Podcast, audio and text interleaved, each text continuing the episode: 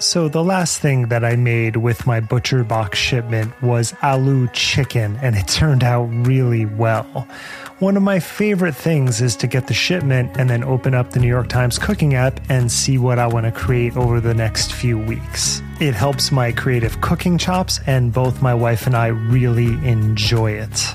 Butcher Box offers a variety of high-quality cuts at an amazing price, plus they have exclusive member deals, and they also have their own recipes, although I am preferential to the New York Times app, but that's just me. And you can sign up today at butcherbox.com/conspirituality and get their special deal.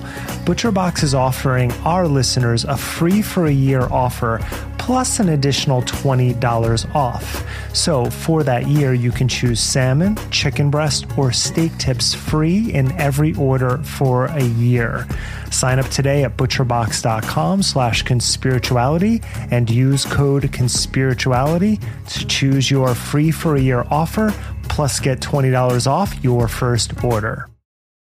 If you're a fan of workplace comedies like The Office or satire like The Onion, then I have a podcast that I know you'll love. It's called Mega.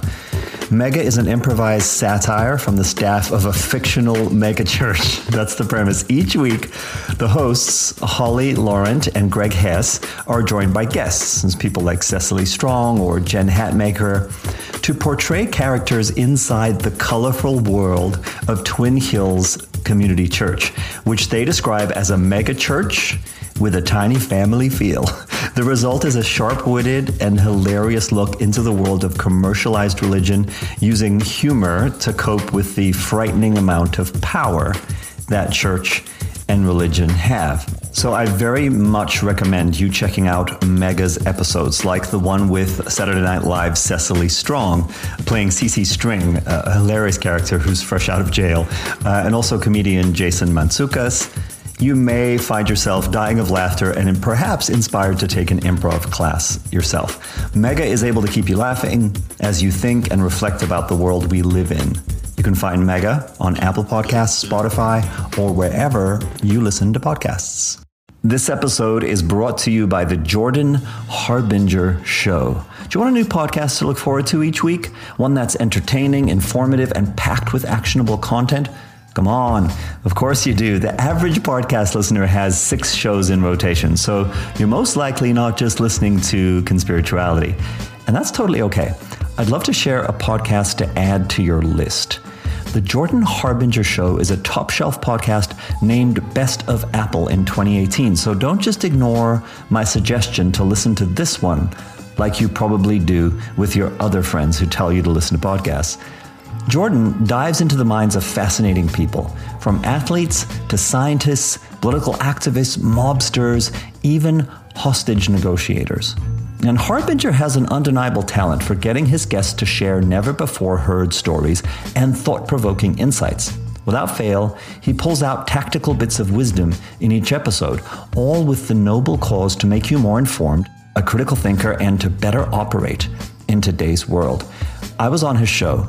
In preparation, I listened to a bunch of episodes. He's just really good at what he does. Like episode 880 features Ian Bremmer, the top-notch political scientist, and the topic is dealing with a world in disarray. But then you have episodes like his skeptical Sunday format. Episode 882 looked at homeopathy, but he has other episodes on Ayurveda and also the popular pseudoscience of analyzing body language.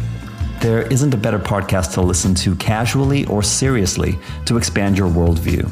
He's also got a strangely relatable weekly segment called Feedback Friday, where Jordan covers advice on everything from escaping a cult or a psycho family situation to relationships and networking, and even to asking for a raise. So point blank, Jordan Harbinger is smart, funny, he's easy to listen to. You'll be pressed to find an episode without excellent conversation, a few laughs, and even actionable advice that you can directly use to improve your life. You can't go wrong with adding the Jordan Harbinger Show to your rotation. It's incredibly interesting. There's never a dull show. Search for the Jordan Harbinger Show. That's H-A-R-B as in boy, I, N as in Nancy, G-E-R on Apple Podcasts, Spotify, or wherever you listen to podcasts.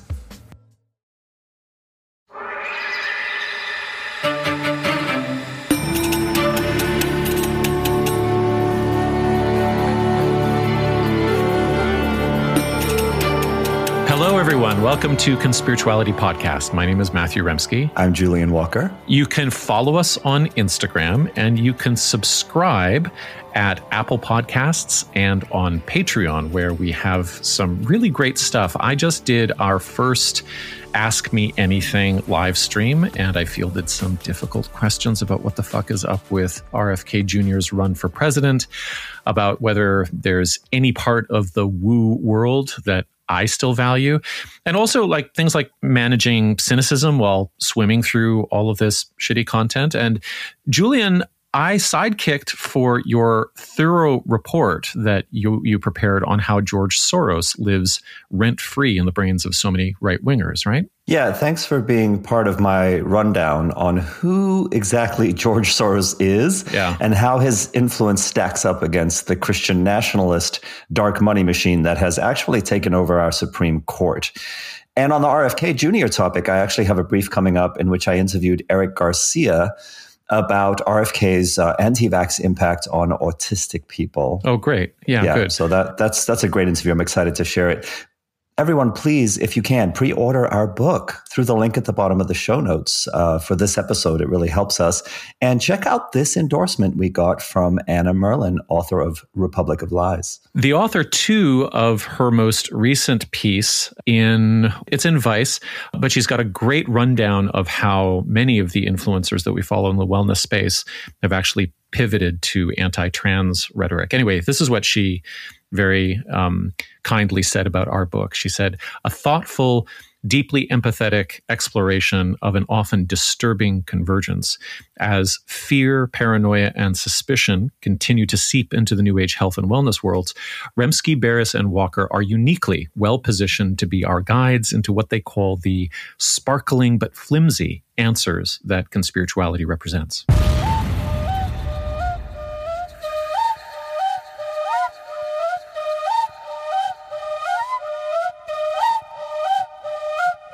Conspirituality 151, Satan Wants You, watch party.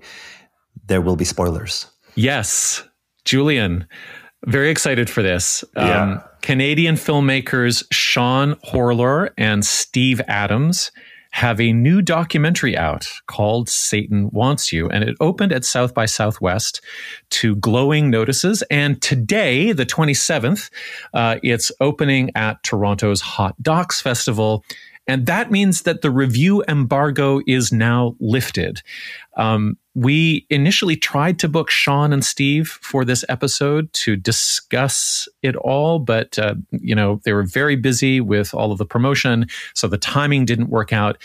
And instead of waiting until the theatrical release in July to have them on and to discuss it then, we wanted to review the film today and really talk it up, really encourage everyone to look out for it and to see it when you can. So as I said, we will be dropping spoilers amidst our setup and comments.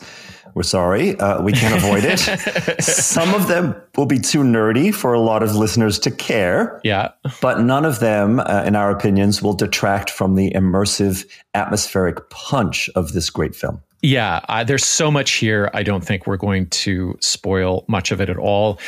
And we've waited a long time for this, and we didn't even know it was coming. Julian, what's your top line thought? I think you just said that this was the Satanic Panic documentary we didn't know we were waiting for. Exactly. Yeah. So, quite early on in conspirituality, I knew that we had to dig, I had this intuition in the back of my mind. Oh yeah, there's that Satanic Panic thing that happened in the late 80s, early 90s, and because it's clearly an antecedent to QAnon. And then, you have the Salem witch trials kind of hovering behind all of this. Right. But anyone who looks into the Satanic Panic is definitely going to find, as we did, that Michelle Remembers is the seminal text.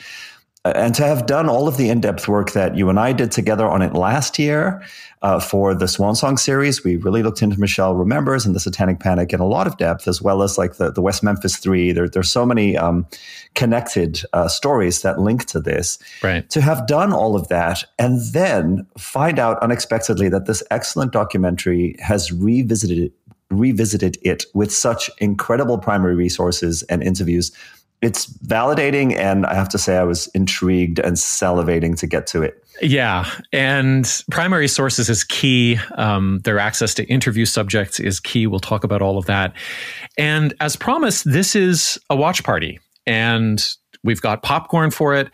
But it also wouldn't be our podcast if we didn't start with a stroll through some background. And in this case, we'll follow the breadcrumbs of the archival stuff that Julian has mentioned. Patreon subscribers first heard our 10-part Swan Song series before we dripped them out individually from behind the paywall. So you can find those episodes in your regular feed. And numbers 4, 5, and 6 were devoted to Michelle Remembers, the subject of this film. And in our series, first of all, we paid homage to Sarah Marshall and Michael Hobbs and their 5-part series on Michelle Remembers. And we also took a number of different angles from the ones that they took. And what's really cool is that Sarah Marshall is in the film as the book's tour guide, and that's really cool. And maybe, Julian, someday some documentary filmmaker will make a film about our wonderful, somber, and heartbreaking work. And I'm wondering if you know what you would wear if they came over to your place to shoot. What kind of room would you like to be sitting in as they film B-roll of your brooding concentration? I just heard in my head our wonderful, somber, heartbreaking work of staggering genius. Yeah, right. You know, as you can tell, but most people will not know, I mostly only wear black anyway, so that should work just fine. I just pick anything that's clean on that particular day. Probably the front room in our house has the best light. I think I'd be on the sort of burnt orange little sofa we have in there that mostly the dog uses these days. But my yellow Stratocaster would be hanging on the wall behind just for a little, extra spice. So let's talk a little bit about self-perception because I think outsourcing your color palette to the couch and the guitar, it just seems a little, emotionally guarded, avoidant, maybe retiring. Maybe it's just minimalist and Buddhist. What do you think? I have absolutely no idea. There we are. We argued in our series, as many of the experts in this documentary argue, that Michelle Remembers is at the heart of the Satanic Panic. Pazder and Smith not only sell millions of copies. So Lawrence Pazder is the therapist, and Michelle Smith is his let's just say patient for now. Right. They not only sell millions of copies, but they're also all over the media for years after, and they end up giving lectures to cops and consulting on cases like the infamous McMartin Preschool, or is it preschool? Yeah. Or daycare? Yeah, preschool. Marshall calls the book Patient Zero of what became a pandemic. And I think the short answer for how the Satanic Panic fits in with our beat here on the podcast is that, as you mentioned, in form and function, it's the precursor to QAnon. And in terms of form, the Satanic Panic invented a whole class of pedophilic vampires, kidnapping and sacrificing children.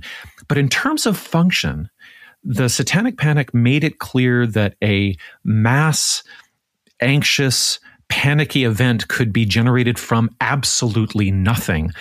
Although it's not really nothing if we see it as the eruption of several intersecting anxieties about things like changing gender roles, the growing awareness around the extent of child sexual abuse in the culture, and also the secularization of the world and the status of institutional Christianity, especially in the shadow of the Cold War. Yeah, as the documentary points out in its chilling denouement, without the Satanic Panic, there is no Pizzagate. Without Pizzagate, there's no QAnon. Without QAnon, there's no January 6th. Right. Without January 6th, there's no freedom movement to exonerate them as DeSantis stumbles his way towards perhaps coming to power.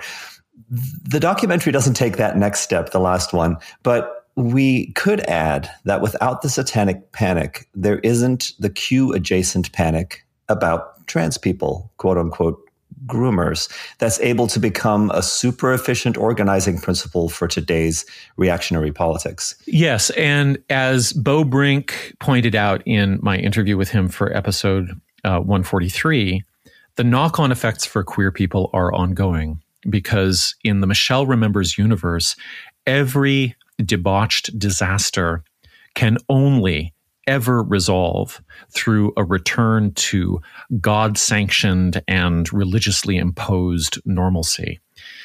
Now, we'll talk about how, as if the book didn't make this clear enough, the doc shows it in all of these strange and wonderful ways, and sometimes in very plain ways, such as giving us this archival footage of Lawrence and Michelle in their uber normie wardrobe choices. Yeah, all of that. The telling on themselves that all of this archival footage does as well is really, it shows a remarkable lack of self-awareness in terms of how others might perceive what was going on. Yeah, as we're watching them being interviewed, like I'm looking at Valerie Pringle and that Scottish guy, and I'm going, you're I know you have to, your editor has asked you to take these people seriously, but you're really going for it. And you're not Geraldo. You're not juicing them. Yep. You are really, anyway, we'll get into the interviewers in a moment, but the credulity is really incredible. Another thing that the doc touches on, but we go long on in our coverage, is that Michelle Remembers had a very toxic effect on psychotherapy. Mm-hmm. So not only on the FBI and their sense of like how you can tell when there's been satanic ritual abuse, but also on the process of psychotherapy and how therapists related to trauma. So it encouraged many altruistic and often feminist therapists to believe it was their mission in life to draw out testimonies of satanic ritual abuse from every client exhibiting symptoms of anything. And this is how the satanic panic got drawn into the more respectable lane of trauma research and therapy. And as we discovered, I was kind of surprised to discover it never really went away. And there's overlap with the more sort of embodiment, somatic psychology, yoga, trauma informed. There's still echoes of this. And the seeds of all of that were planted by Lawrence Pazder's own credentials as a legit psychiatrist. You know, he worked in a big office building, for God's sake, that had the rod of Asclepius on the side with the, right. The serpent. Like, yes. It's not only planted by his credentials, but also his rejection of his credentials, because he really breaks the mold. He is always alluding to, you know, the training is not sufficient to what he's actually encountering. And so he also carves for himself this place as a kind of maverick, bucking the sort of conventional training and you know, everything that's actually, well, evidence-based for as good as that was at the time. Uh-huh. But he really cuts this path of somebody who's going to not be bound by his education. Yeah, he's a Catholic-pilled psychiatric influencer, right, of his time. Exactly, right. Yeah, so and then there are all of these other pathways towards the normalization of the satanic panic. And those pathways could also feel progressive and feminist. And so, for instance, in our Swan Song series, we did 2 episodes on a book called The Courage to Heal, which is a book of creative writing prompts that promised readers to help them uncover the reality and the truth of child sexual abuse in their pasts. And so the basic premise of this book is that memories of child sexual abuse can be recovered and articulated by survivors who are given creative writing journals and writing cues. And in the words of one reviewer who's writing in the APA Journal in 1991, they say, quote, "As the Bible for many recovering alcoholics is one day at a time, I believe that one or both of these books," because there's also a workbook that Bass and Davis produce, "will become the Bible for recovering child sexual abuse survivors. Perhaps the book already has." And even today, this book, The Courage to Heal, occupies this tender and ambivalent space because thousands of people, women especially, credit it with saving their lives by giving them transparent access to memories that were harming them during a time when therapy for child sexual abuse was quite limited. But Bass and Davis also created a doorway between the needed and legitimate psychotherapy of recovery and the stressful and feverish realm of exaggeration that can lead to moral panics. In all of the feedback that we received over those episodes, I think that was the point that people who didn't like our position said most often, which was that you have to realize, or I think the criticism was, you're not acknowledging how at that time there was nothing available for survivors of child sexual abuse. There were no tools. And so this book really sort of fell into a practical and I would say like a gap of care, right? Mm-hmm, mm-hmm. But they were writing instructors, not mental health practitioners. They weren't forensic psychologists. They weren't experts in sex trafficking. In fact, throughout their book, they misquote or they quote inflated numbers around the numbers of children who are actually sex trafficked. So that's where we get things like, 800,000 children in the U.S. are sex trafficked every year. I think in one instance, 2 million is quoted. Just like bizarre, over the top numbers that have nothing to do with the actual reality. So these are people who are not the people who do the jobs in the thing that they love to write about because it's very moving and dramatic. And the problem with aestheticizing a real issue is that if you're looking for, or you're helping as an instructor to develop the most impactful story or poetry, you might find yourself promoting versions of events that reflect your desires more than they reflect reality. Yeah, it's a better story if you keep leaning in that particular direction. Right. And yeah, that's very well said. These are not the people who do the work, and yet this is what they love writing about. And it is that very sort of populist, do your own research, fuck the experts. Like we're gonna go into our own direct experience and trust that most fully. It's that very alluring. I relate to finding that very appealing as a younger person, especially as a younger person without credentials. I want to just note though that to their credit, they don't spend any time in that book bad-mouthing conventional psychotherapy. So it's not really fuck the experts, which is our current milieu for sure.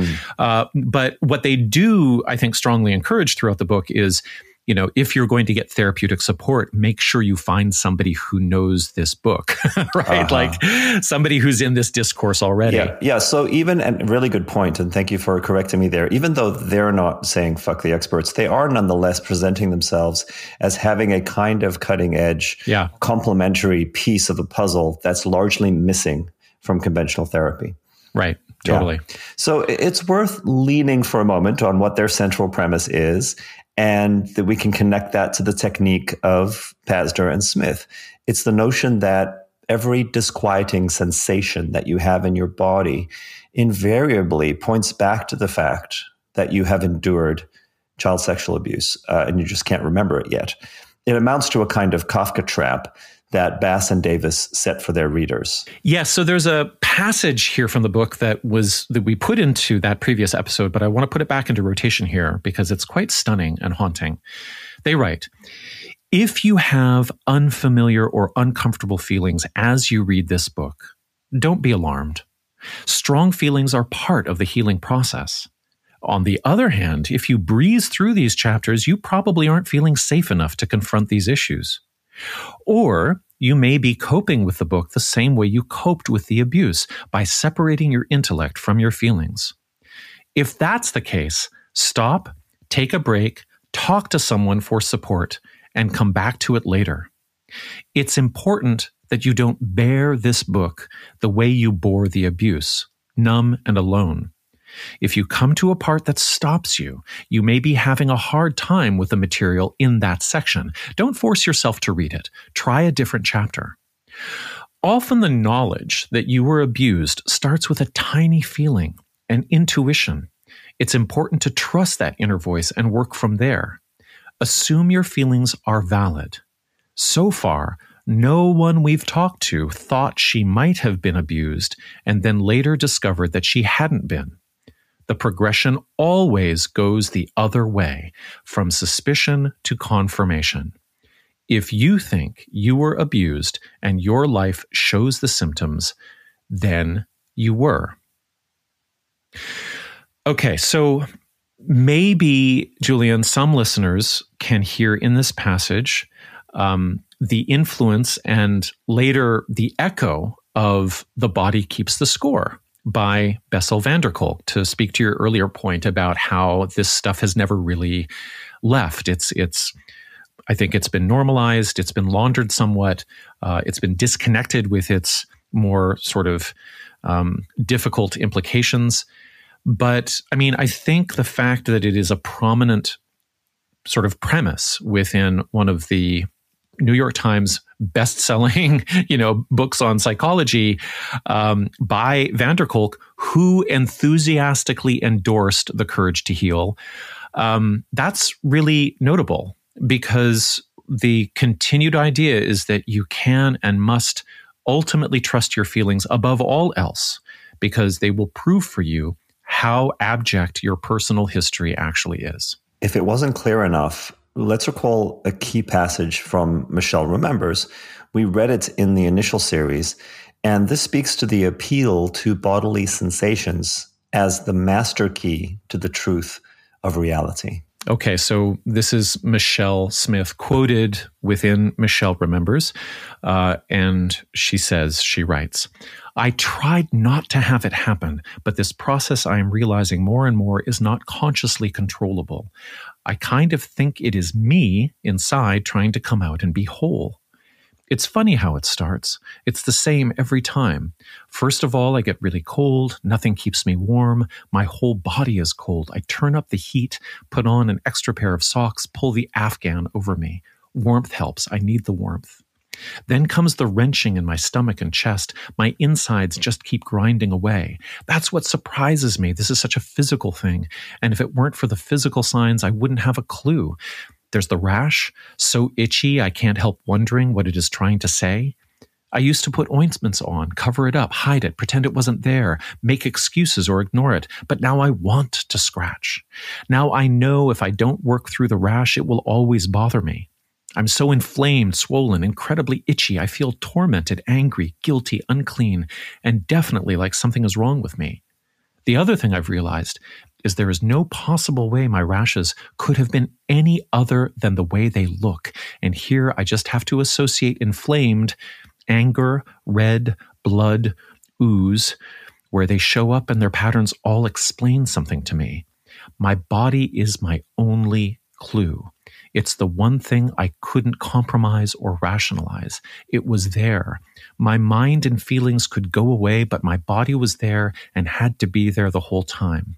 I could shut my eyes, but my body could see what was happening.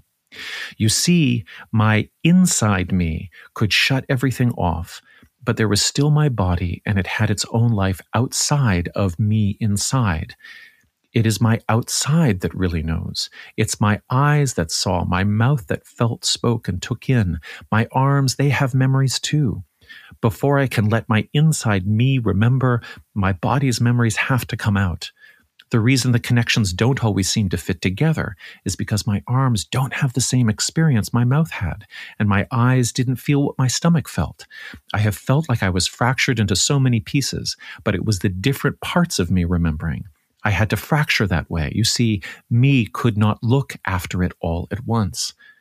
And then it's so hard putting the body memories together. That's why they came out separately, so that when my eyes, ears, nose, mouth, arms have all told their versions, that is when I will understand me. That is when I will be whole again. Remember all those times, she's asking Lawrence, I've begged you to help me put it all together. Well, it's not just understanding and putting things together that way. I'm beginning to realize that it is a much more literal request. Help put me, my body, the parts of my body, my memories, and my body memories or imprints back together. That is just harrowing. It's so poignant, and it's so clearly the testimony, if you will, of someone really struggling to make sense of a set of experiences, and there's all of these built-in kind of circular arguments and places where you can tell, like, oh, here's why it doesn't always seem to make sense, because these different parts of me remember it in different ways. Or and she's a great writer. She's a great writer. I mean, to the extent that this is being transcribed or it's being edited, we don't know. I mean, there's some light that the documentary sheds on that, but like, it is no wonder to me. Actually, we were laughing earlier about the credulity of the interviewers. But I think with passages like this, there's something both so poignant, but also so tangible about the mystery of memory and the strangeness of remembering childhood things that is just so incredibly compelling. And so it actually makes me feel better to read this passage, because I'm like, oh, people weren't entirely fooled by this book. It really spoke to something. Yeah. So this is fascinating, because I think it relates very much to our kind of the background that we have as well, right? Because there's something going on here, which is that you can't help but empathize with and respect the experiential process that's being described. Right. I think, unless you're a very, very, very skeptical person, or someone who's completely shut down to anything that has to do with psychology or body awareness or emotions, there's an appeal here to, like, the hero's journey, or the heroine's journey in this case, right? Penetrating into the mystery, discovering it's the Freudian unconscious, what you don't know about yourself. Yeah. And you can see an anchor maybe turning to a skeptical friend and saying, oh, so you think you don't have an unconscious, right? You think we know everything that all of our motivations and our thoughts and our drives and our experiences. I believe that people have traumas that they've forgotten. Don't you? Haven't you had that experience of realizing something? Right. What I'm trying to get at here is that the leap in between, let me use a less charged example, meditation. Anyone can describe their experience of meditation in glowing terms, in terms of how revelatory it was, how helpful it was in terms of calming their nervous system, how they realized, oh, wow, I'm constantly judging myself. And now I have this moment of realizing I don't have to judge myself. And then it felt as if I had left my body and I was floating in the cosmos, right? Right. And in that state, I understood that death is not real and that time is an illusion and that I've never been separate from God. And it's like, you can follow them all the way, but then there's that leap. And it's like, well, yes, you actually did have an experience that you then interpreted. You interpreted those metaphors or what that felt like as being literally now the truth of meditation. And unless you're being very careful, if you're sympathetic to any of the language being used, it's easy to just go along with the whole thing and think that the well-described experiential process is evidence for the claims that are made about what the process revealed or supposedly revealed. It's so good. We did not discuss this beforehand. I'm so glad that you brought up this analogy. It makes me think that when we're talking about peak and ultimately relevant human experiences, the experiential kind of description, to the extent that you're able to make it, kind of leaves you stranded somewhere, and we are probably all kind of encouraged in some way to then make something more out of it, or to endow it with a kind of explanation, just on a kind of structural level, whether we're talking about, oh, these strange sensations as I remembered things from my childhood must have meant that I was engaged in a satanic cult, or these sensations that I had in meditation must mean that I have understood the nature of reality. Like, it's not, it's like, there's a dissatisfaction, I think, we get to when we describe an ultimately meaningful experience that we can't actually attribute a meaning to in the end. It's like we have to make one up or something. Mm-hmm. Isn't that wild? Well, and it's like it can just be a therapy session. It can just be little old me sitting in my room meditating. It doesn't have to be the single biggest discovery in the history of humanity, right? That we've somehow broken through, and also part of the problem. You mean it could just be mundane? It could just be me and my little old experience, right? But then the Virgin Mary wouldn't come at the end of your meditation session and tell you that the world was going to be redeemed because you remembered things so well, right? Or she might, and it could just be my imagination, and that's okay. That's okay too. Right. So if you start from I don't know where Michelle started. Maybe you have a little more clarity on that, but I think we have a good hunch as to where Larry Pazder started. And so he has a metaphysic, and he has, what I would characterize as a kind of grandiose longing to pierce the veil and to be part of something really, really important. And if anything, Michelle is that veil. Yeah. And we'll get into this, but there's also the question of, she's not just a veil here. She knows what his discourse is. She knows what he values in his life. She knows that he's very, very Catholic. And there's a question of how much she's actually sort of reaching out to him to kind of stimulate a connection. Anyway, we'll get to that. Yeah.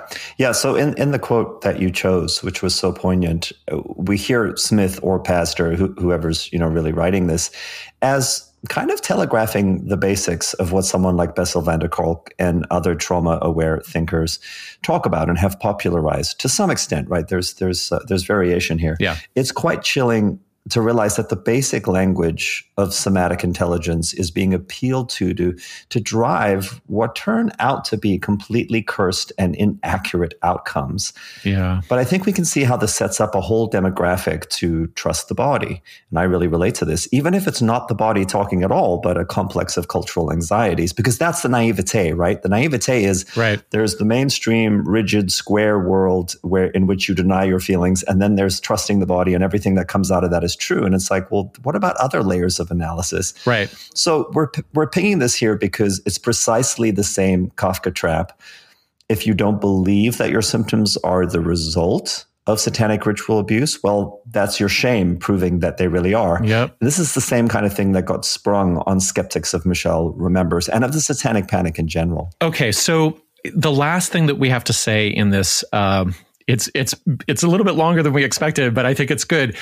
This is the section where we explain why we're so into Michelle Remembers. We have to ping the most influential inheritor of the Michelle Smith legacy, and that is Teal Swan. Yeah, so we have a whole chapter in our forthcoming book called The Barbara Snow Job, in which we track how Michelle Remembers leads to a cascade of satanic panic therapists and the Utah-based Barbara Snow, who wrote the white paper on the subject specifically for that demographic of therapists. And she was famous for saying that if a child denied that they'd been subjected to satanic ritual abuse, that she didn't believe them. And she was specifically talking about children that she was interviewing in relation to court cases in which there had been, outlandish accusations leveled. Usually. She said it in court. Yeah. In the early 2000s, turns out Barbara Snow treated a young woman named Mary Bosworth, who later became Teal Swan. And she wrote her origin story into Influencer Gold. So without Michelle Remembers, there's no satanic panic. And without satanic panic, there's no Teal Swan, with millions of downloads of YouTube videos about how you too can recover from ritual child abuse that may never have happened. So, Julian, in our prior coverage, we really leaned maybe a little bit too hard into something that's, maybe my personal hobby horse, which is just how fucking Catholic revanchist this book and its whole scene is. And the documentary, Satan Wants You, picks this up really nicely with Pazder's daughter, who they get on film. This is Teresa. And Teresa, if you're listening, extremely brave of you to be interviewed, by the way, and we really send you a lot of thanks and respect for doing that. You shed a lot of light on something that is just extremely influential, and that's a real service. Anyway, we hear Teresa saying that her dad was extremely religious and that it felt like he was on a religious mission. And that for her, this swirled into the respect that she had for his role as a psychiatrist, which she viewed as a kind of a role of great wisdom and power, until Michelle Smith started phoning their house at all hours of the day. And maybe we didn't overemphasize the Catholic connection, which, you know, I would say maybe not, given that it shows up in this other document, right? Yeah, right. Because the document turns up evidence that the local parish, this was mind-blowing to discover. Incredible. They actually funded Pazder for work done for the church to the tune of $10,000. And this is part of what goes into writing the book. Ugh.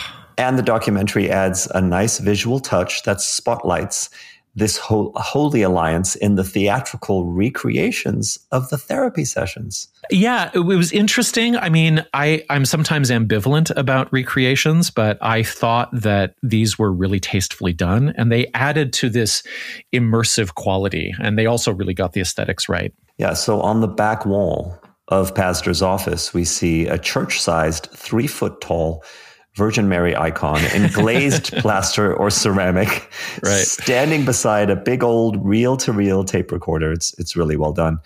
This might be a little on the nose, but we cannot overstate what a church boy Pazder was.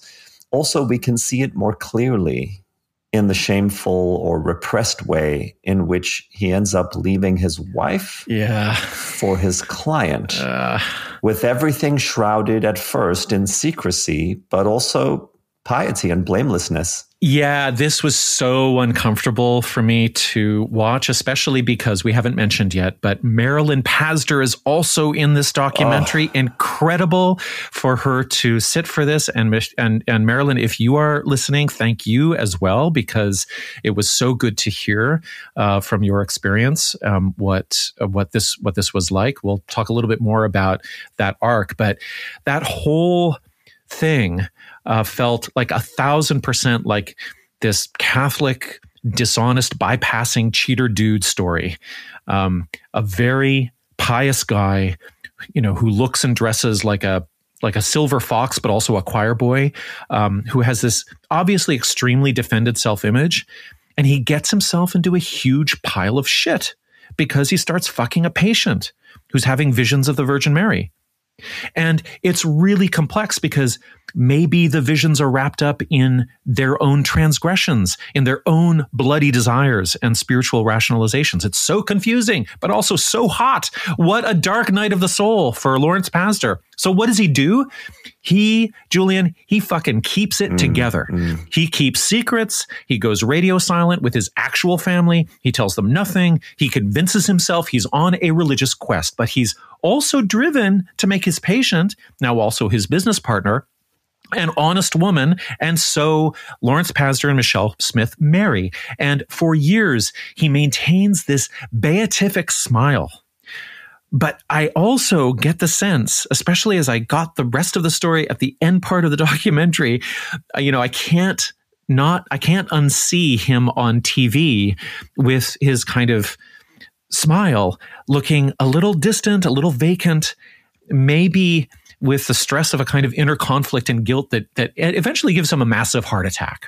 In 2004, he dies. Yeah, it's that smack in the face incongruity between the secret life inside their intensely captivating, horrifying, and trauma-bonding Narnia, right? They found this hidden world. They found a doorway into somewhere sort of magical and terrifying and obviously deeply meaningful on the one hand, and then the demands on the other and the rules of the very real world outside. And I love what you said. I mean, I feel like there... I can only imagine a parallel building intensity that's heading towards, the Virgin Mary is going to appear at the end because ultimately this is all about Satan. That's the inevitable place we're going. And parallel to that, we're going to end up getting married because that's inevitably where this is going. And the two somehow justify one another, right? They unfold in parallel because they're necessary in parallel somehow in a way that's probably much simpler than we might. How else are you going to resolve this disaster? Yeah. Right?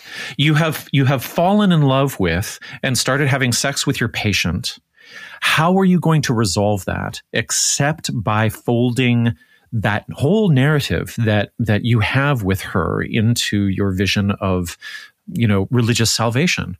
What else would justify it? Anyway, you know, we, in our naivety, I think, because we know a lot more now with this documentary, we did frame this book and the Satanic Panic in general as a reactionary response to Vatican II. So we'll get into those details a bit in a moment, but on a personal level, we also knew that Pazder's faith was just bred in the bone. And as we explained in our previous series, at one point in the sessions with Michelle, he starts imagining that the abominations she's recounting from the age of 5 in 1955 have some kind of reverse correspondence with the liturgical calendar for that year, right? Because if it's Satan's world, it's going to be upside down. So if Michelle describes some kind of ritual, it will be more comprehensible if it's viewed as the direct desecration of whatever's happening in the Catholic calendar. But in order to check the dates, he needs a church calendar from 1955. So who has one? Well, his mom has one, which is something that, like, you would only keep hold on to and have, you'd like file away if you were super Catholic. So, you know, Pazder accordingly describes coming from a large Polish Catholic family in Edmonton, and, you know, very devout. Yeah, I think your instinct to look at what was going on in the culture at the time, right, and to have Vatican II be a relevant reference point, I think is a really good instinct. For anyone who doesn't know, this was the 3-year-long conference of the church elite initiated by Paul XXIII in the hope of reforming the church for engagement with the modern world. The aims were to make the Catholic liturgy more accessible and participatory for the everyday faithful, to increase dialogue between the denominations, and to heal historical schisms. It was to tone down the anti-Semitism, and, if they could, yeah, and to renew, that would be good. Yeah, and to renew a kind of popular interest in biblical studies. Remember, and about toning down the anti-Semitism, this is actually post-Holocaust, right? Mm-hmm. So there is soul searching. There's also the reflection going on about Vichy and papal complicity. So it was a huge deal, this conference. It was the first meeting like this in modern history, and yeah, it came in the shadow of centuries of Protestant revolt. Secularization, increasing scientific literacy amongst the clerical class, the recent horrors of the war, and most of all, the Cold War as well. Yeah, the Cold War as the godless atheist threat, right, to religious decency. But the conference drove a wedge between those who believed they were freeing the church from its medieval BS and those who believed they were bearing witness to a final desacralization of the world. The latter formed a reactionary Catholic movement, or several, like the Pius X movement and the set of Encantists, who literally believe that the seat of Peter is now empty, and the current church has no authority. You know, Matthew, I sent you a little YouTube short of Mel Gibson ranting to this effect just this week. This is why he's so angry. Yeah, because there's no pope. Yep. If somebody put a pope into Rome and onto that seat, and Mel Gibson will calm down. Probably not. So this is the broad context for this volatile cocktail of 1970s Catholic progressive aspirations and the reactionary anxieties that they elicited. Now, the liturgical changes involved folk music. They involved moving away from the High Latin Mass. And that, by the way, is making a huge comeback amongst the traditional Catholic or the Trad-Cath movement, because they believe that Latin is a magical language, and if you don't use it for the consecration of the Mass, then Jesus doesn't appear in the host. They've obviously never heard of Sanskrit. Right, yeah, because they could use that too. So my strong bet is that Pazder, witnessed all of these changes in the zeitgeist. There's strumming guitars, there's frankincense being replaced by pot smoke, and he's witnessing the presence of Jesus just evaporating into clouds of love and light. So for Catholic conservatives in the 70s, the burning question was, what would resurrect the sacred? And the dramatic high stakes answer was a satanic conspiracy. Yeah. And part of how we can see these anxieties ripple out in popular culture, because, you know, we've done enough nerdery here. You know, there's also these broader effects, and they're really visible in horror movies. And, you know, the documentary doesn't really go into this larger cultural context, but I think it's good to ping a few details as we did before. We used this essay by Bernard Doherty called The Smoke of Satan on the Silver Screen, the Catholic horror film Vatican II and the Revival of Demonology. And just to be clear, you're talking here about one of the segments of the Swan Song series, right? That's right, yeah.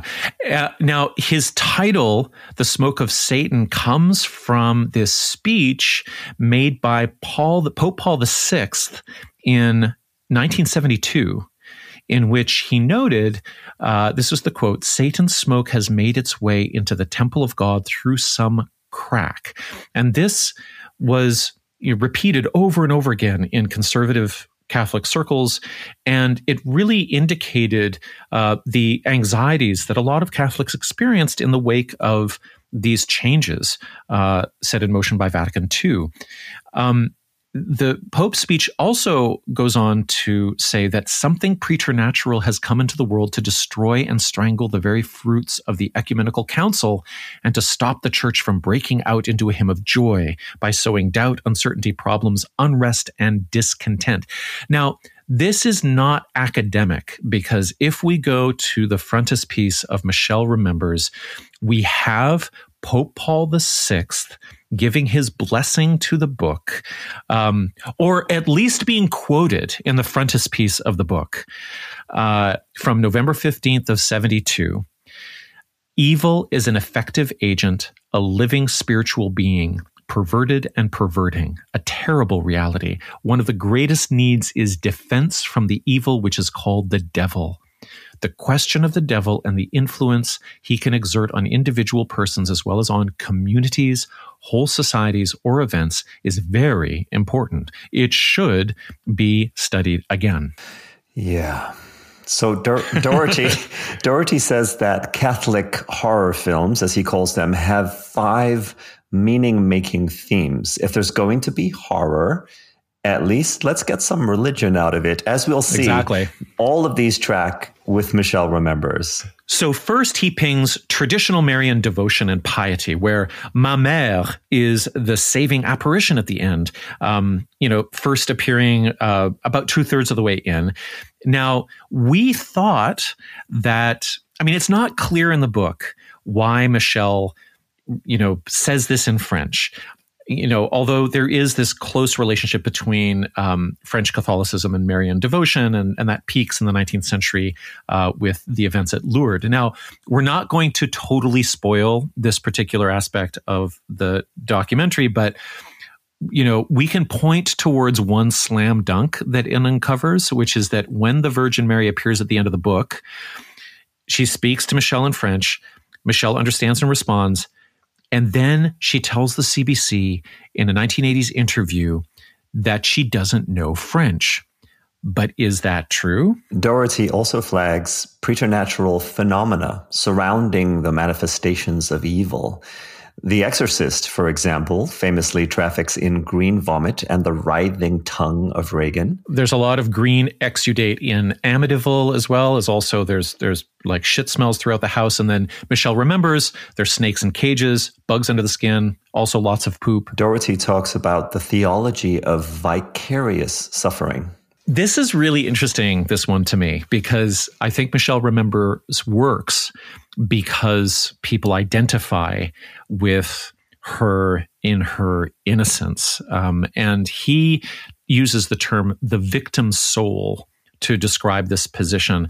Somebody who kind of mirrors the sadomasochism of the crucifixion by redeeming others and the world because their suffering is voluntary. Now, like with Michelle, it's not voluntary when she's a child, but the recovering of the memories is a kind of voluntary journey that she's undertaking for the good of the world, as Mary predicts at the end of the book. Yeah, I would just add here that The Exorcist prefigures a whole wave we've had just in the last like 10 or 15 years of all of these exorcism movies. And it's always the young, innocent, all-American girl who is going through this horrific thing, and then that becomes the center for the sort of central chalice of a vast battle between good and evil. Yes, right. Yeah, and then Doherty tags the vocational insecurity of the Catholic priest. Yes, you mentioned The Exorcist. Well, Damien Karras, the main character, is a psychiatrist who, like Pazder, doubts psychiatry, but he has the advantage of being a priest. So I think there's a little bit of, I mean, they're moving in the same direction, except that Karras has his seminarian training to fall back on, and Pazder doesn't quite have that. He's got to turn to church officials himself and in real life. Yeah, he does have his anthropological years of research in terms of what pagan savages are doing with their rituals. So that becomes... Yeah, we'll get to it. Yeah. There is the existence of a satanic conspiracy that's usually part of this horror movie oeuvre. So this is Doherty's last point. And we should just note again that Marshall and Hobbs point out in their 5-part series how funny and strange it is that the Satanists in Michelle Remembers, they seem to be the real believers, the real squares. They're pedantic. They follow these rituals down to the last detail, and if they didn't really believe in things, they wouldn't go to such lengths to get everything right. So they display these enviable levels of faith by recreating these rituals in reverse. And I think that's kind of inspirational to the traditional Catholic. It's like you can kind of feel a fetishization of satanic ritual as being the ritual of people who actually believe in something, when what Catholics are actually anxious about is that they don't believe in anything anymore.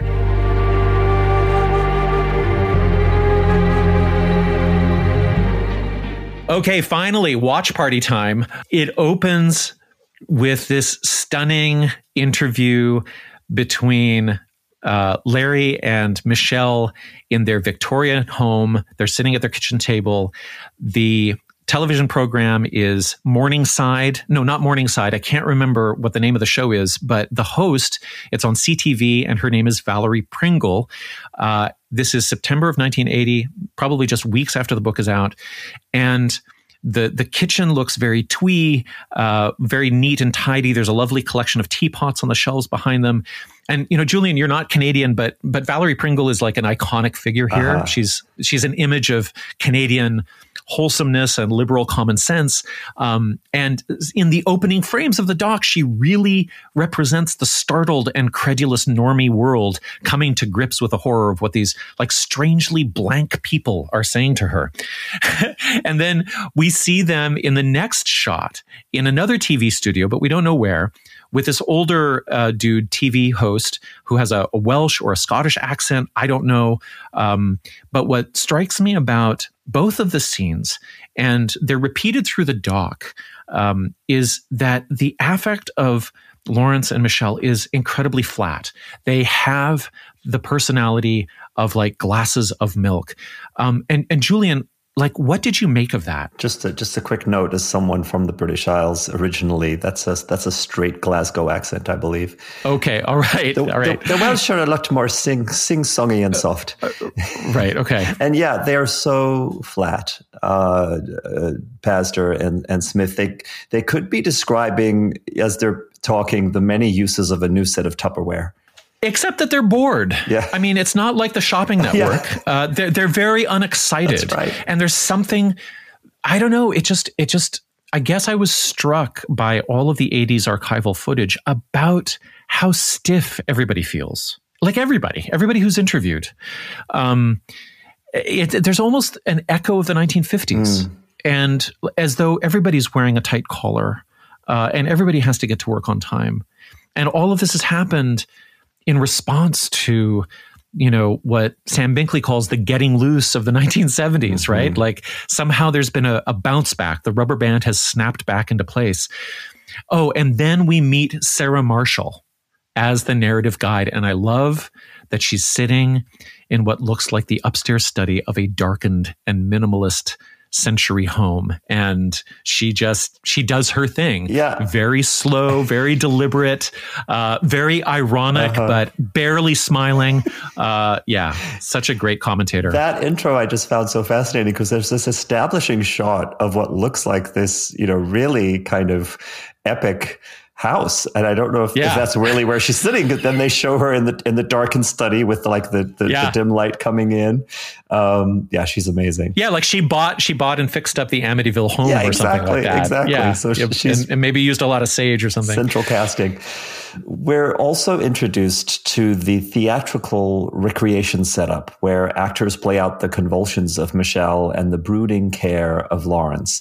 And we've got that 3-foot standing Virgin Mary icon on the back wall of Pazder's office. We've got the reel-to-reel tape player, which, you know, we know that everything was done through recordings. It's all very 70s interiors. Wood paneling. Yeah, there's a chunky knit Afghan on the couch.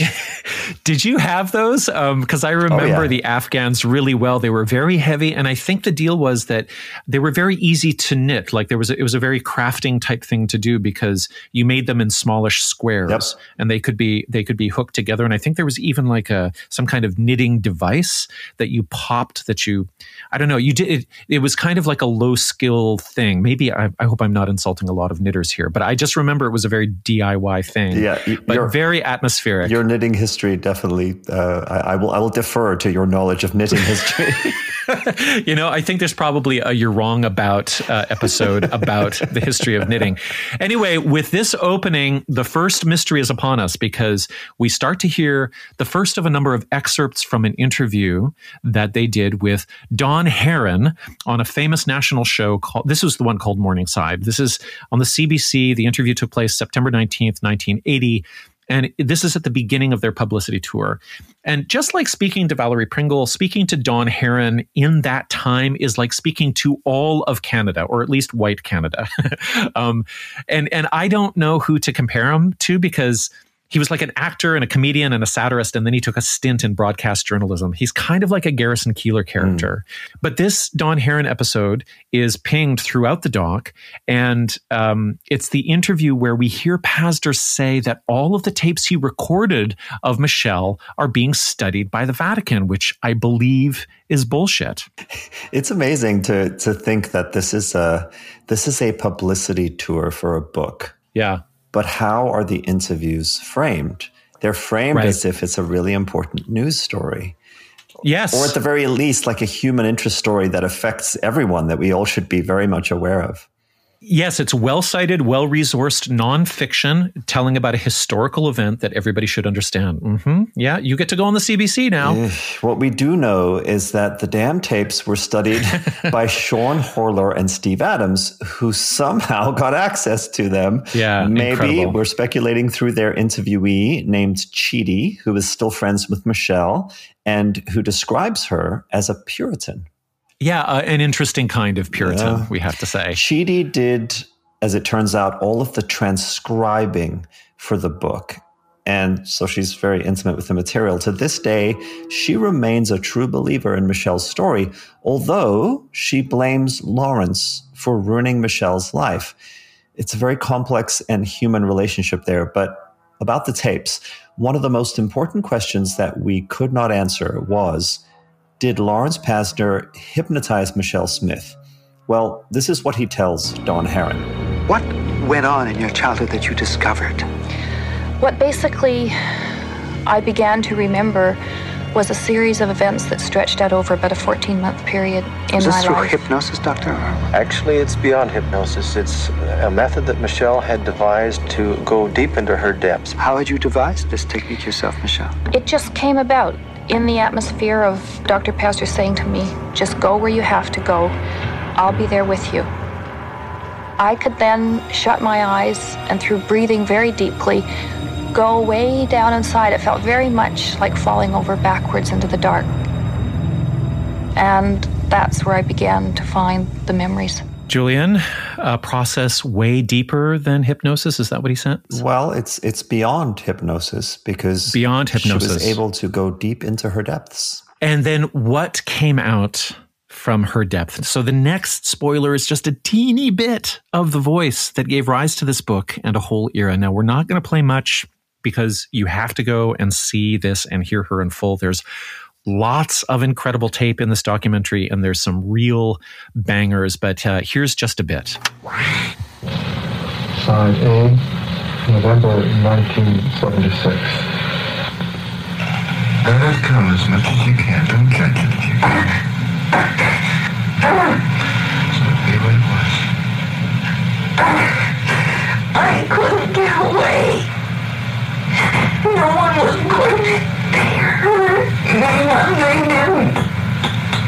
They care.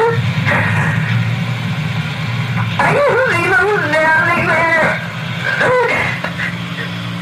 I remember. I tried to crawl inside the mirror. There are captions for all of those excerpts in the doc. She's saying, I tried to crawl inside the mirror. I couldn't get away. He's saying, let it come. Let it be what it is.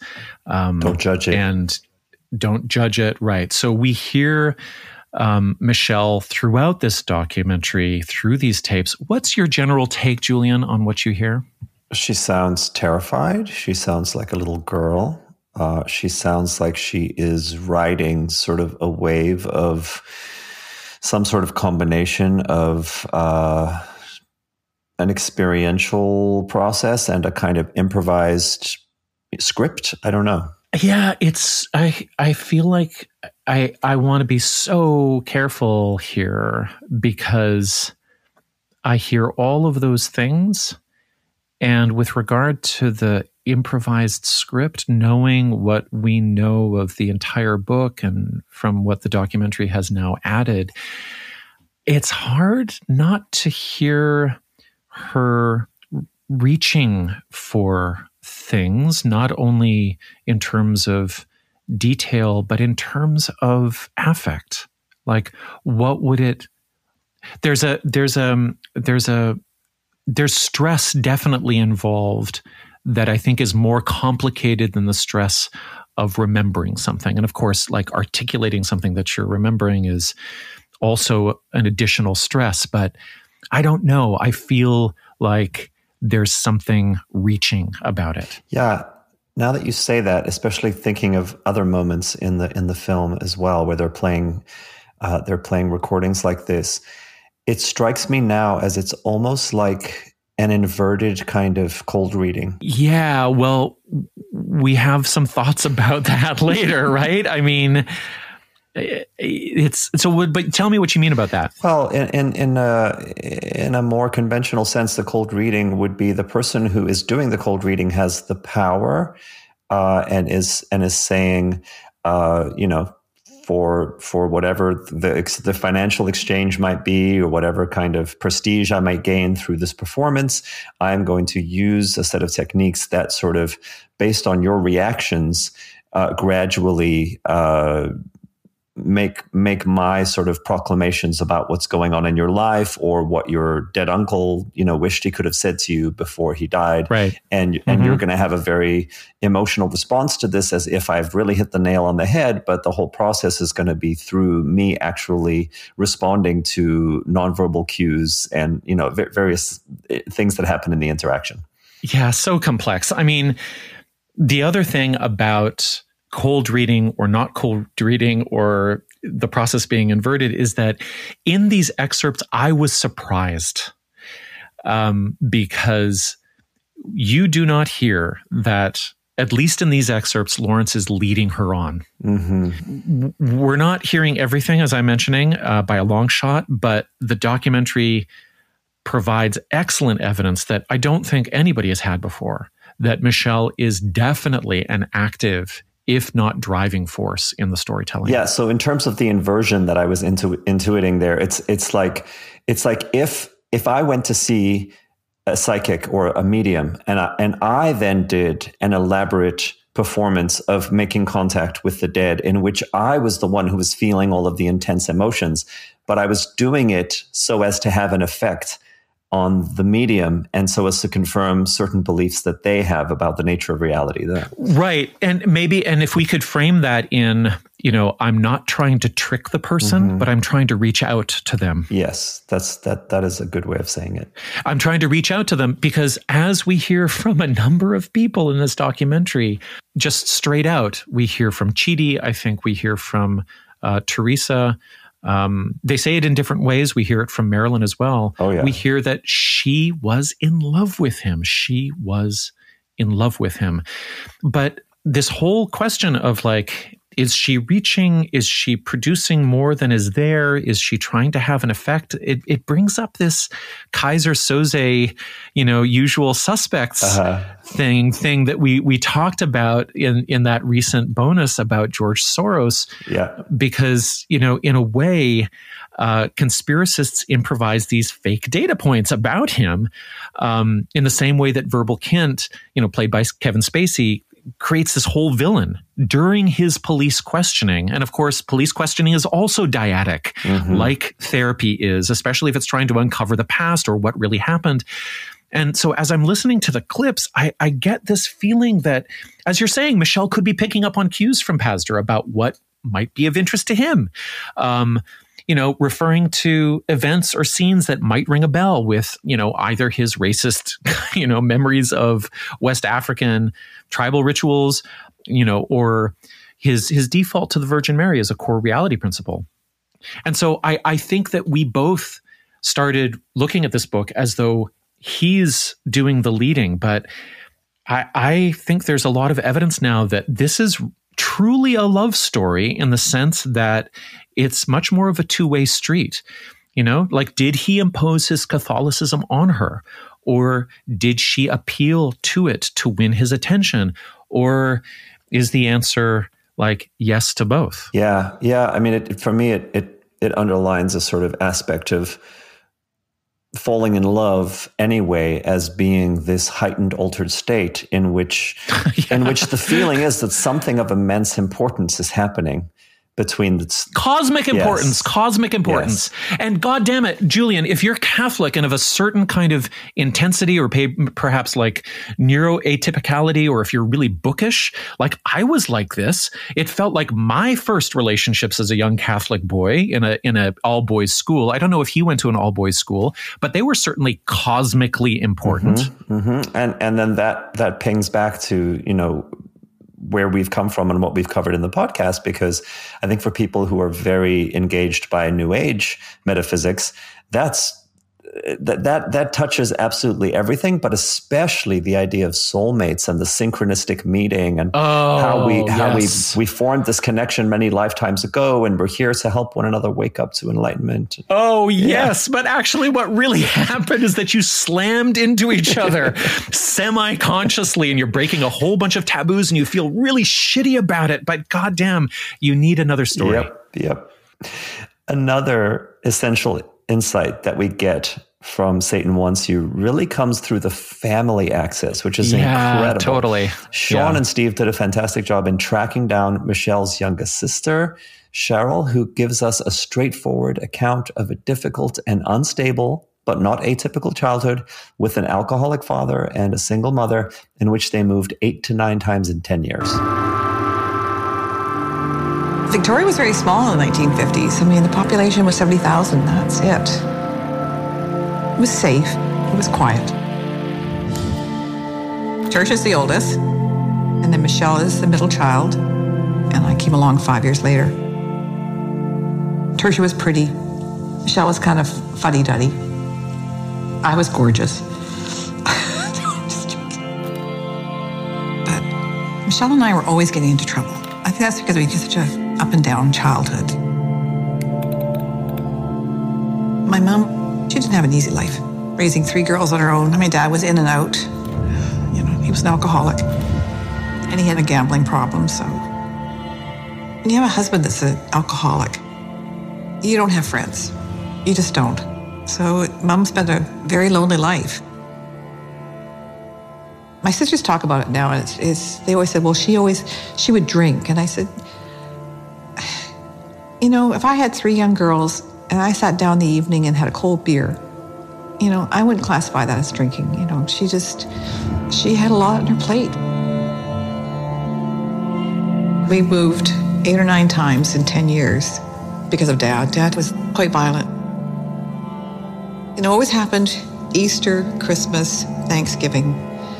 We would all end up in a hotel somewhere because the police would have to come and take us because Dad would start to terrorize and destroy the house, beat my mom up. That was my childhood. I just assumed that's what everybody did. Got drunk and had fights. Yeah. So again, Cheryl, if you happen to be listening, even if you're not, geez, I mean, thank you so much for sitting for that interview. Again, an amazing act of service in helping everybody figure out what exactly has happened here. And Julie and I had such a mixture of things, feelings hearing this, because, you know, this story is so common, so human, like it's such a great candidate for basic therapy. And instead, we get this like zombie of a book that terrorizes a generation instead of just like focusing like on how do we deal with broken and abusive fathers. Yeah, it's very poignant. And I think one of the things we haven't really touched on here yet is how, we can talk about all of this from multiple levels of analysis, and it's all very fascinating stuff. But at the center of it all is a mother. Yeah. Who is accused of turning her 5-year-old daughter over to a satanic cult who does the most unspeakable things to her, which will all be spoken in lurid detail. And none of it is true. And real therapy would have actually, you know, gone in the exact opposite direction. One of the things I really found fascinating with the family members and Marilyn, Pazder's former wife, is how down to earth they were. How like just everything they said was just like, yeah, it was this. You know, there's not a lot of, it's not elaborate, it's not overly emotional, it's not fantastical, unlike everything else we're hearing. It's just very blunt and like, here's what happened. And, you know, yeah. Yeah. And, you know, it also, I think, I haven't thought about this till now, but it also gives an indication of how far and how high Larry jumped off the shark, because those are the people that he came from, right? Yep. Like, unless he was always kind of a daydreamer, unless he was always on his own, unless he was always sort of the odd one out or given to fantasies or things like that, or uncommunicative, he comes from this really grounded family. And what you're saying about at the center of it is the mother. Her name is Valerie Proby. Incredibly strange and misogynistic that she takes the hit for the family in this book. Yeah. I mean, it is something I've heard talked about in you know, some psychological theory, as that often the parent that you have less intense content around will be the one that you go to first, in terms of like, you know, initially wanting to understand what went wrong in that relationship in therapy. And often the parent... Because the other one isn't available. And also because the intensity of the emotion might be too much initially in the early stages of therapy, as you're realizing, oh, I have actually a more complex relationship with my family, with my parents, than I realized. Right. Often it's the more available parent who bears the initial brunt. Yeah. Well, and then there's also this issue of the family disasters and the domestic violence happening on religious holidays. Oh, yeah. Right? So we have an inversion of the kind of religious calendar that's playing out in the family over 8 or 9 years, where they're moving. But it couldn't have been Dad. It must have been Satan. Right. So yeah, how incredible it is to hear and see Marilyn Pazder, Larry's first wife. She met Larry when she was 13, and he was 17. She's a nurse, he's a doctor. And I'm imagining that Sean and Steve get access to Larry's film footage from Nigeria in 1954 from her. It's this 16 millimeter film footage. He's there doing, you know, medical missionary work. And yeah, and Cheryl says, this is weird. Did you hear this? He had run-ins with nuns who told him he was full of voodoo. That's amazing. Yeah, so he was fascinated with those particular themes. Oh, that's what the implication is. So he's working in a mission, and there are Catholic nuns who are perhaps they're Nigerian converts, but there are also tribes people and people, you know, living their indigenous faith around. And she's saying that, they're saying that he's more interested in them than in hanging out with the church people. Okay. That makes more sense. He did tell Don Harron on the CBC that he was, listen to this, he was doing work in the transcultural psychiatry of cults, which sounds totally legit and not racist at all. So this is where we get this footage of Larry filming a tribal ritual dance with these beautiful wooden masks. And he kind of obsessed over these images for years. It looks like part of that ritual involved slaughtering a chicken and sprinkling blood. Yeah, nothing at all like the imagery of the sacrament. No. A lot of the documentary covers the publicity arc from 1980 to 1982. And Cheryl recounts a lot of travel, fancy hotels, limousines, fancy dinners, and amidst it all, Michelle cutting a very curious figure. Yeah, okay. So this is a little bit of a jump, but we do have to talk about the dresses. The incredible wardrobe of Michelle Smith. There are these clips from a game show that I'd never heard of that they appeared on. It's called To Tell the Truth. This is just fucking bizarre. It's amazing. Yeah, it's so weird. Yeah, and so the deal with the game is that there's a panel, and they're supposed to read a story that belongs to one of the three mystery guests, and then they choose the right one based on asking questions. So in the clips, so the story that's presented to this panel is Michelle's basic story. So they read this like terrifying story in the context of a game show. But in the clips, we get a full length view of what Michelle chose to wear to this TV set. And, you know, we have to remember that they just got $242,000 as an advance, US, huge amount of money at the time. And she comes out wearing this super plain, boxy, Amish-style smock in flat blue with these quiet stripes, a high ruffled neck. She's wearing purple hose and brown Mary Janes. It's like she's walking right out of the 19th century homestead as a spinster aunt. Yeah. And in the next scene, which is with the Scottish interviewer, you can see that she has the identical dress, but in a different pattern. Yeah. So this made me think that maybe she'd made them, that maybe she was like very, handiwork type person. My mom would do this. She'd get like simplicity patterns that they started making in the Depression. And then, you know, you could get two yards of 2 to 3 different patterns of fabric, and then whatever was on sale, of course. And then she'd cut the fabric in layers with the pattern so that she could sew assembly line style 2 to 3 dresses at the same time, right? Yeah, and just a quick note here. I think actually this was the Welsh guy that you were wondering about. This guy actually was Welsh, but on the game show. Oh, yeah, was he? Okay, so. All right. It's an obsession of mine. On the game show, Michelle is standing next to two other women who are part of the To Tell the Truth kind of setup. They're wearing 80s attuned TV show clothes. One is in tailored slacks and a satin blouse. The other has a flowy empire waist dress and cropped vest. And then standing in the middle is Michelle looking like an extra in Little House on the Prairie. And it's this it's a weird construct because it's like, we're going to tell you this abject story of like fantastical horror. Right. And then we're going to be like, so which one of these three ladies do you think this really happened to? Yeah. And she's dressing the part. Anyway, I don't know anything about fashion. So I go to my psychotherapy expert and fashion consultant, my partner. And I say, I showed her the stills, and I said, what is going on here? And she says, oh yeah, that's a look. And then she sends me the Pinterest boards for 80s prairie style, sometimes these days called cottagecore. So it's not out of the norm for 80s fashion, I learn. And then she also reminded me that these dresses are standard for the women in the Rulon and Warren Jeffs cult. Oh, yeah. And I wonder then if there's a kind of deliberate signaling there that communicated authenticity or innocence or traditionality. One of the interview subjects mentions that churches were typical whistle stops on the book tour, and they might have been going off to a church after this TV set.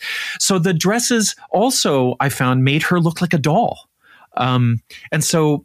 This is her wardrobe as she's presenting the most abject horror porn in the world to mainstream media. Like she's a trad wife that is just pushing back against, late 70s glamour. Yeah, she's also very chaste. Yeah, right. Yeah. Yeah. This is the completion, I think, of her regression into being a grown-up little girl who survived the dark side and then reclaimed her innocence by marrying her therapist. Oh, God. I think, yeah. You listener, you might want to review that and rewind and listen to that line again. That really hurts. Okay. Moving on, there are... a lot of great things about this doc, but one of the things we should mention is that it has a really stellar lineup of skeptic talking heads. And what is so kind of heartbreaking about listening to them all is that they're all like completely demoralized and baffled by their absolute inability to stop any of it. And it made me think of the guys at QAnon Anonymous by contrast, because, I think what they recognize is that we've moved into an era in which like the inability to stop moral panics it becomes its own source of like artistic and comedic despair. Yeah. Yeah. It's the, oh, here we go again kind of vibe. Right. Here's the lineup of skeptical talking heads who provide a lot of great insights. So we have Charles Ennis, who is a Wiccan cop in Vancouver. He says he was the first Wiccan priest, I think he said, who became a cop in Vancouver. Yeah. Then there is Blanche Barton, who is from the Church of Satan and recounts how actual Satanists responded to the dumb book, brings up the funniness that Dana Carvey's church lady signified as a kind of turning point. Well, it must be Satan. Right. Then we have Ken Lanning, who is the FBI guy who became an expert in Satan, the cults, and the whole bit, but nonetheless... Yeah, that's a direct quote. He says, I was an expert in Satan, the cults, and the whole bit. Yeah, and then he's like, I was able to actually pull back and see how this was spreading all over the Western world and then just all over the planet in general. And there was just all of this crazy stuff going on. And I started to think, Yeah,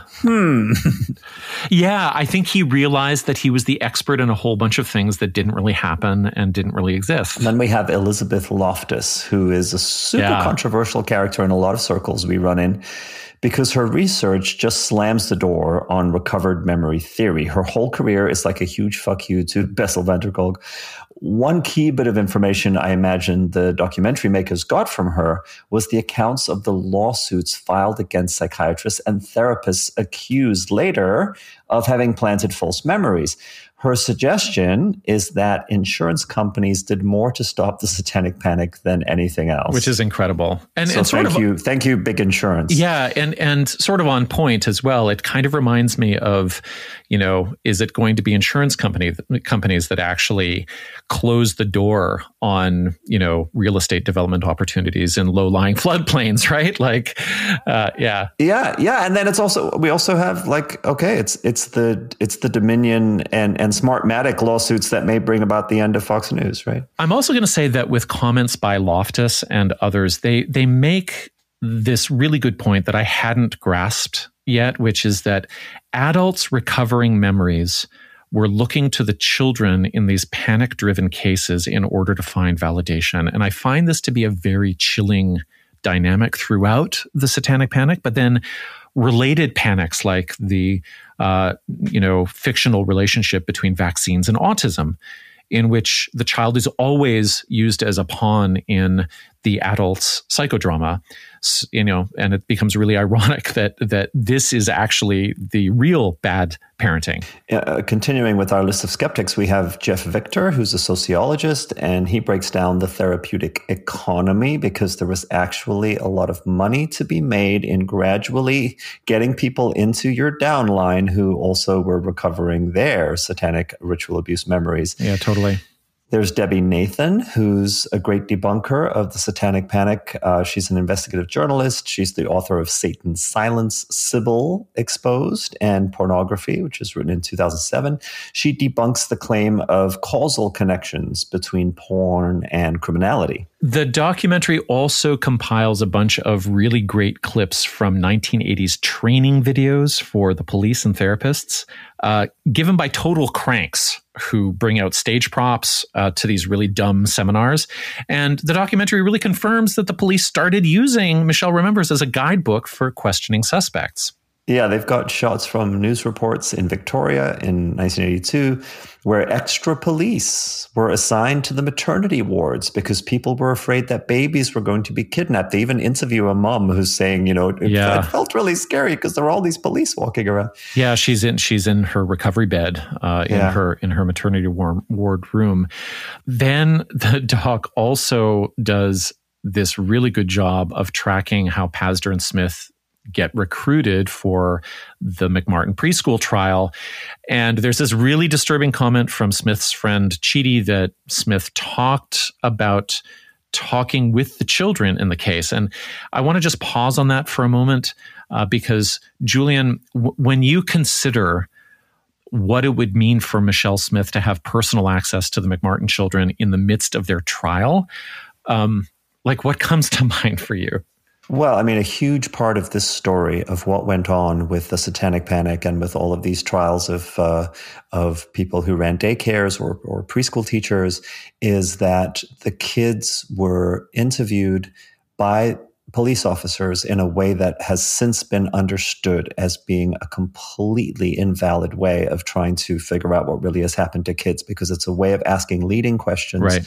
It's again, this kind of idea of some sort of cold reading, some variant on a cold reading technique that is actually eliciting the answers in this case that you've already gone in expecting to find. And the Kafka trap of like, well, if you don't get those answers, it's because the kids are too traumatized or scared to acknowledge it. And so if I imagine Michelle Smith then, in terms of her level of motivation and her the place she was inhabiting within her own cosmology at that point in time. Her own business. Right. Yes. Talking to these kids in a way that was assuming that they must have gone through what she thinks she's claiming she has gone through. It's really gross. So yeah, after covering the viral spread of the book, the doc makers go back to the origin of it all with the family members and how the book really shattered them. And there's this really shocking comment from Marilyn about Larry watching the made-for-TV film Sybil in 1976 with Sally Field at home and saying, I've got a patient who is like that. And then he phoned her. Yeah. Like, holy shit, incredible. Yeah, it's incredible. I mean, that's the moment where it would not be unfair to speculate that there's a sort of narcissistic need for special attention going on here that he sort of shamelessly waded into. So they go on to describe constant phone calls from Michelle. She stalks the family in a way that disrupted their lives. And there's also something like quite gendered about this moment because there's nobody in the room who can tell Larry to have better boundaries. There's no way for anybody to say, this is fucking us all up. You know, she's got too much of your attention. Yeah, Marilyn becomes, I think, a quiet but towering figure in the film, especially when we learn that she actually helped journalists quietly debunk the book. Yeah, it's an amazing thing to watch. Yeah, and then she also recorded a call between herself and Father Guy Merivale at the local church where he confirms that Larry had been paid by the church for his work. And then zooming out just a bit, you know, the documentary relies on paperwork, a lot of shots of paperwork. And there's something about the parade of newspaper clips that is so atmospheric and that really locks the Satanic Panic into the archaeology of the age. And, you know, most of these sources are not online. They're not easily accessible, but we have dozens and dozens of them flash. And I think that, you know, in the age of newspapers, there's this way of really engraving an idea into a culture that is now, I think, a lot more unstable or volatile in the digital age. But also there's the same opportunism and feedback loops involved, because with those newspaper clips, you can see the assignment editors like all over the country sniffing this stuff out like bloodhounds and like reporting all of it from secondary sources. You know, they're reporting on people say that. They're not reporting things that happened. They're reporting stories about things that happened. So it's also very postmodern. Yeah, it's a early warning of what was to come. We also have the influence of the daily talk shows with their highly influential, charismatic hosts like Sally Jesse Raphael, Oprah. Geraldo's 3-hour special is especially cited as having massive influence.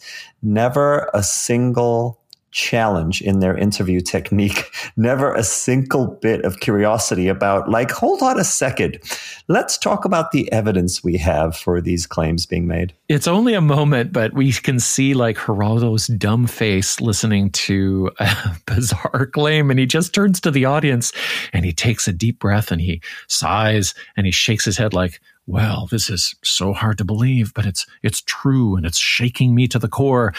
And I think like there's some unexplored aspect here, Julianne, that, you know, we have all of these journalists or hacks who all decide at the same moment in relation to the same story that they're just going to give up on skepticism.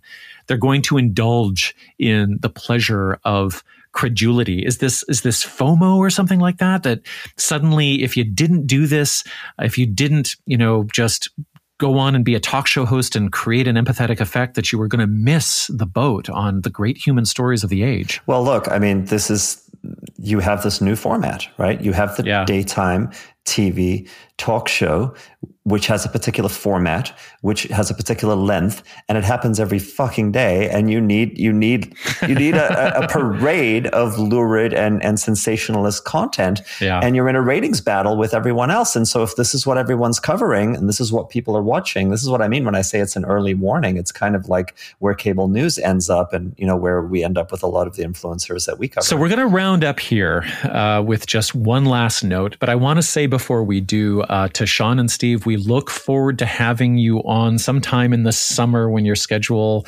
calms down a little bit. We hope we didn't spoil too much of it. We're saying to everybody who hears this that they really have to go and immerse themselves in this wonderful project that you've come up with.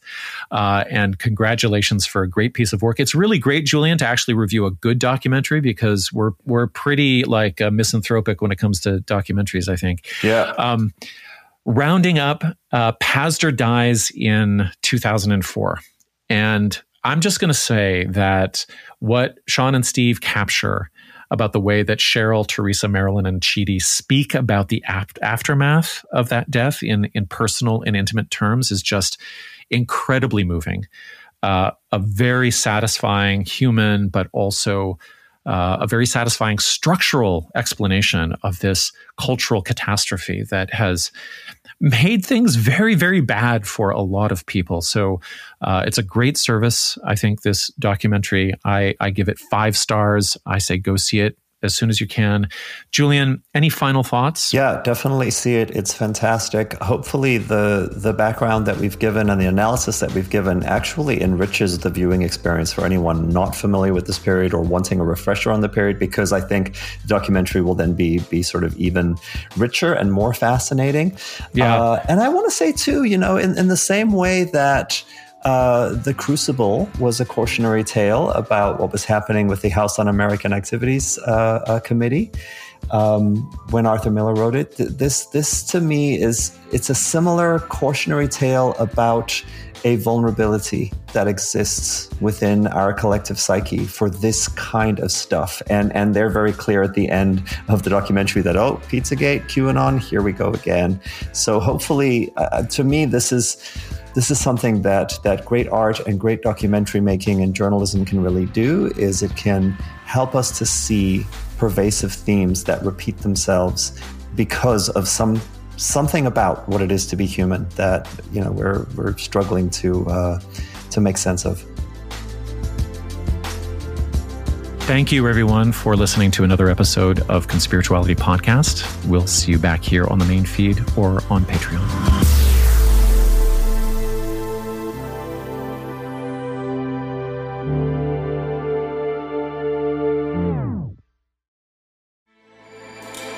With everything you have on your plate, earning your degree online seems impossible. But at Grand Canyon University, we specialize in helping you fit a master's degree in business into your busy day. Your graduation team, led by your own GCU counselor, provides you with the personal support you need to succeed. Achieve your goals with a plan and team behind you. Find your purpose at Grand Canyon University. Visit gcu.edu.